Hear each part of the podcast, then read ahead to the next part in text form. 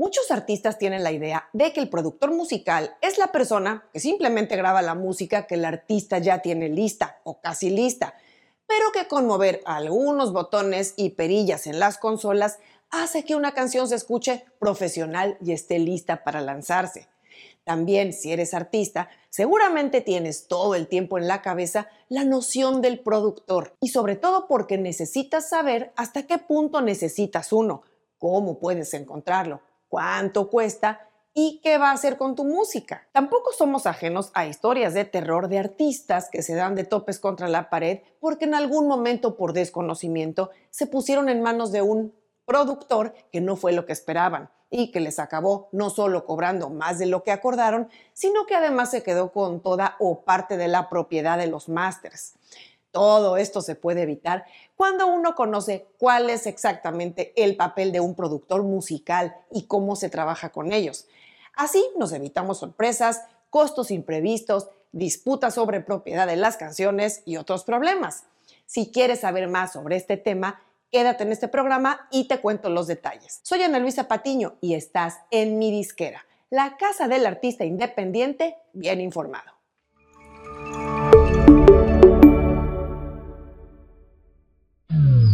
Artistas es casi pan de cada día escuchar la palabra productor. Que si el productor dijo, que si el productor hizo, que si quitó, pero en sí, ¿qué es lo que hace un productor exactamente?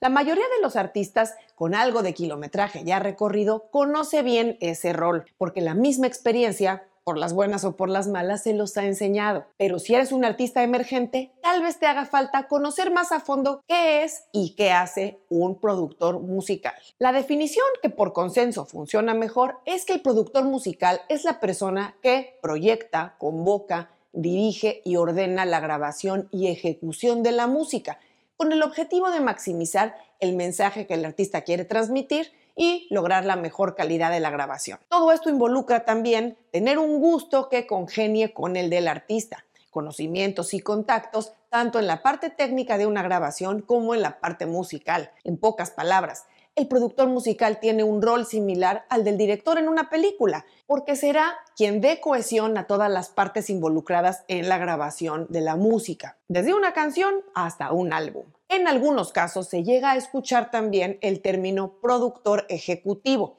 en términos generales es quien pone los recursos económicos para que el proyecto se lleve a cabo aunque generalmente se escucha más en contextos de producciones muy grandes de artistas de disqueras multinacionales o con cierto nivel de fama, el productor ejecutivo puede ser también el mismo artista que contrata los servicios de un productor musical. También en este rubro escucharás muy frecuentemente que a los productores musicales se les llama también productores artísticos. Ya que definimos qué es un productor, vamos ahora al terreno práctico, porque hay muchos matices de este rol, así que será importante entender qué tipo de responsabilidades puede cubrir un productor y qué necesita un artista tener en mente para definir qué tipo de productor va a requerir. Comencemos diciendo que cuando grabas música seguramente necesitarás un productor para que el resultado sea el que tienes en mente. Y dije seguramente porque cabe la posibilidad de que el mismo artista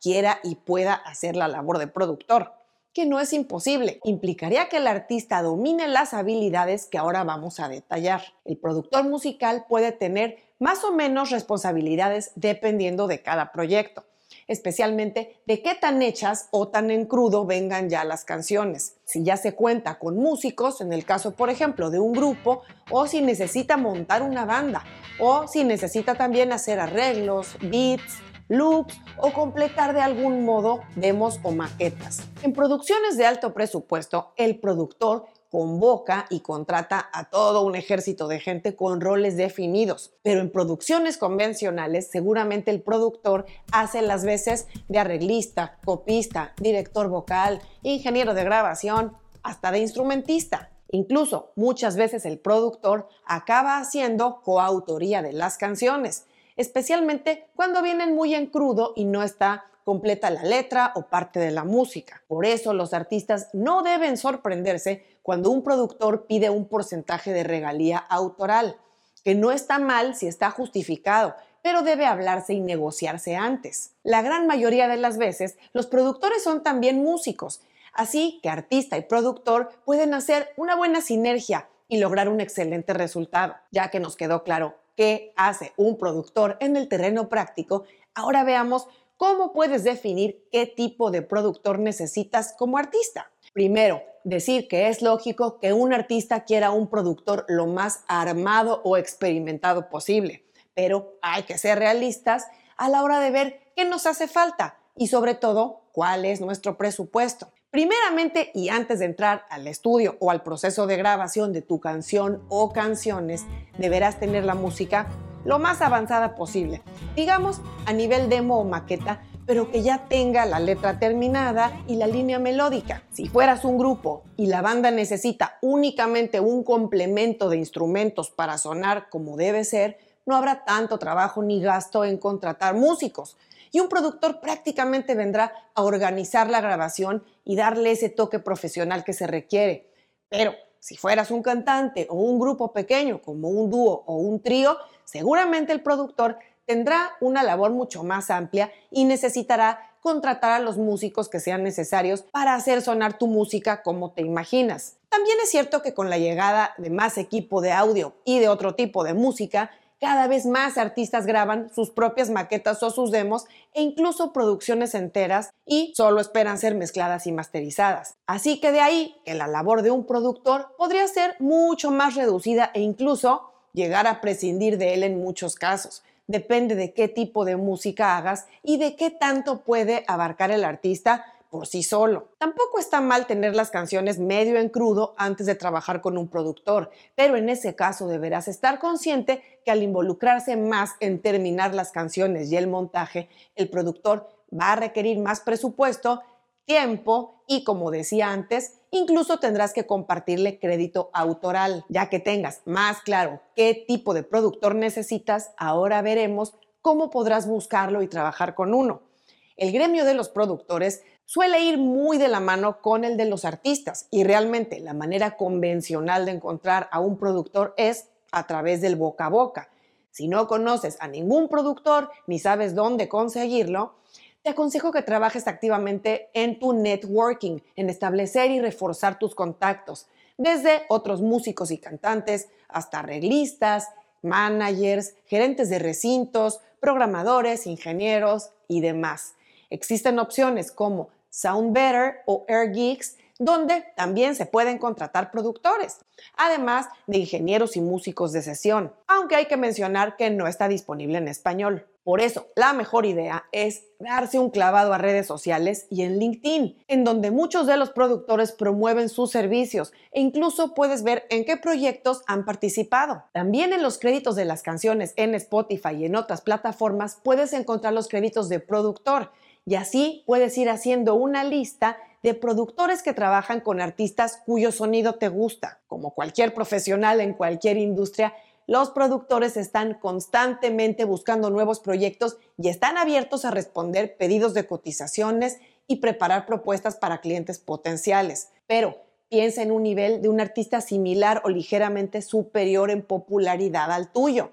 Porque si te fijas en artistas demasiado grandes, seguramente te saldrán productores que no son tampoco fáciles de contactar y cuyos presupuestos te van a salir fuera de lo previsto. Cuando logres ir hablando con productores para pedirles propuestas o saber más sobre su forma de trabajar, te van a presentar todos los detalles que involucren la grabación, el arreglo, coordinación de músicos, renta de equipo, renta de estudio y por supuesto mezcla y masterización. Los productores profesionales te dirán eso lo más detallado posible y te dirán costos. No te quedes con dudas por vergüenza de preguntar. Pide toda la información que necesites para tomar una decisión adecuada. También ten en cuenta que hay muchos productores que pueden hacer de más sin decírtelo y luego te querrán cobrar. Por eso, primero hay que tener en cuenta los servicios que te ofreció y el acuerdo que se firmó. Porque eso sí, aunque sea una sola canción y aunque seas un artista nuevo, no trabajes con nadie sin un acuerdo por escrito. Muchos productores te dirán que son buenos para producir todo tipo de géneros y estilos, pero la realidad es que muy pocos tienen esa facilidad. Por norma general, van a ser mejores en cierto género específico. Por eso es bueno investigar sobre sus trabajos previos, músicos que han trabajado con ellos e incluso qué equipo y qué instrumentos usan, especialmente si tienes una idea muy específica de qué sonido buscas. La química entre artista y productor es indispensable, porque si bien el productor va a plasmar una parte considerable de su sonido e interpretación de lo que quiere proyectar en esas canciones, también deberá adecuarse a la visión del artista, a su identidad, a su estilo. Así que si sientes que un productor te quiere imponer cierto estilo o se quiere involucrar más de lo que tú quisieras en la letra, en la línea musical, etc., te aconsejo que lo pienses dos veces. Seguramente te ha tocado escuchar canciones de artistas distintos pero que suenan iguales porque el productor las hace como un copiar-pegar. Y aunque técnicamente estén bien hechas, en esos casos el estilo y la identidad del artista quedan totalmente diluidas.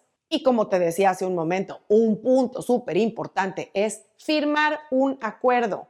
Y me refiero a un acuerdo escrito, no vale de palabra. Además de detallar todo lo anteriormente mencionado sobre qué se incluye en la labor de producción y el costo, se debe definir la propiedad del máster y la autoría de la canción o las canciones. En este punto es donde suele haber muchos desencantos pleitos e incluso problemas legales. Si no has visto el programa donde hablé sobre cómo cobra un productor y en qué caso se le puede dar un porcentaje de la propiedad del máster y o autoría de las canciones, te lo dejo aquí para que puedas revisarlo.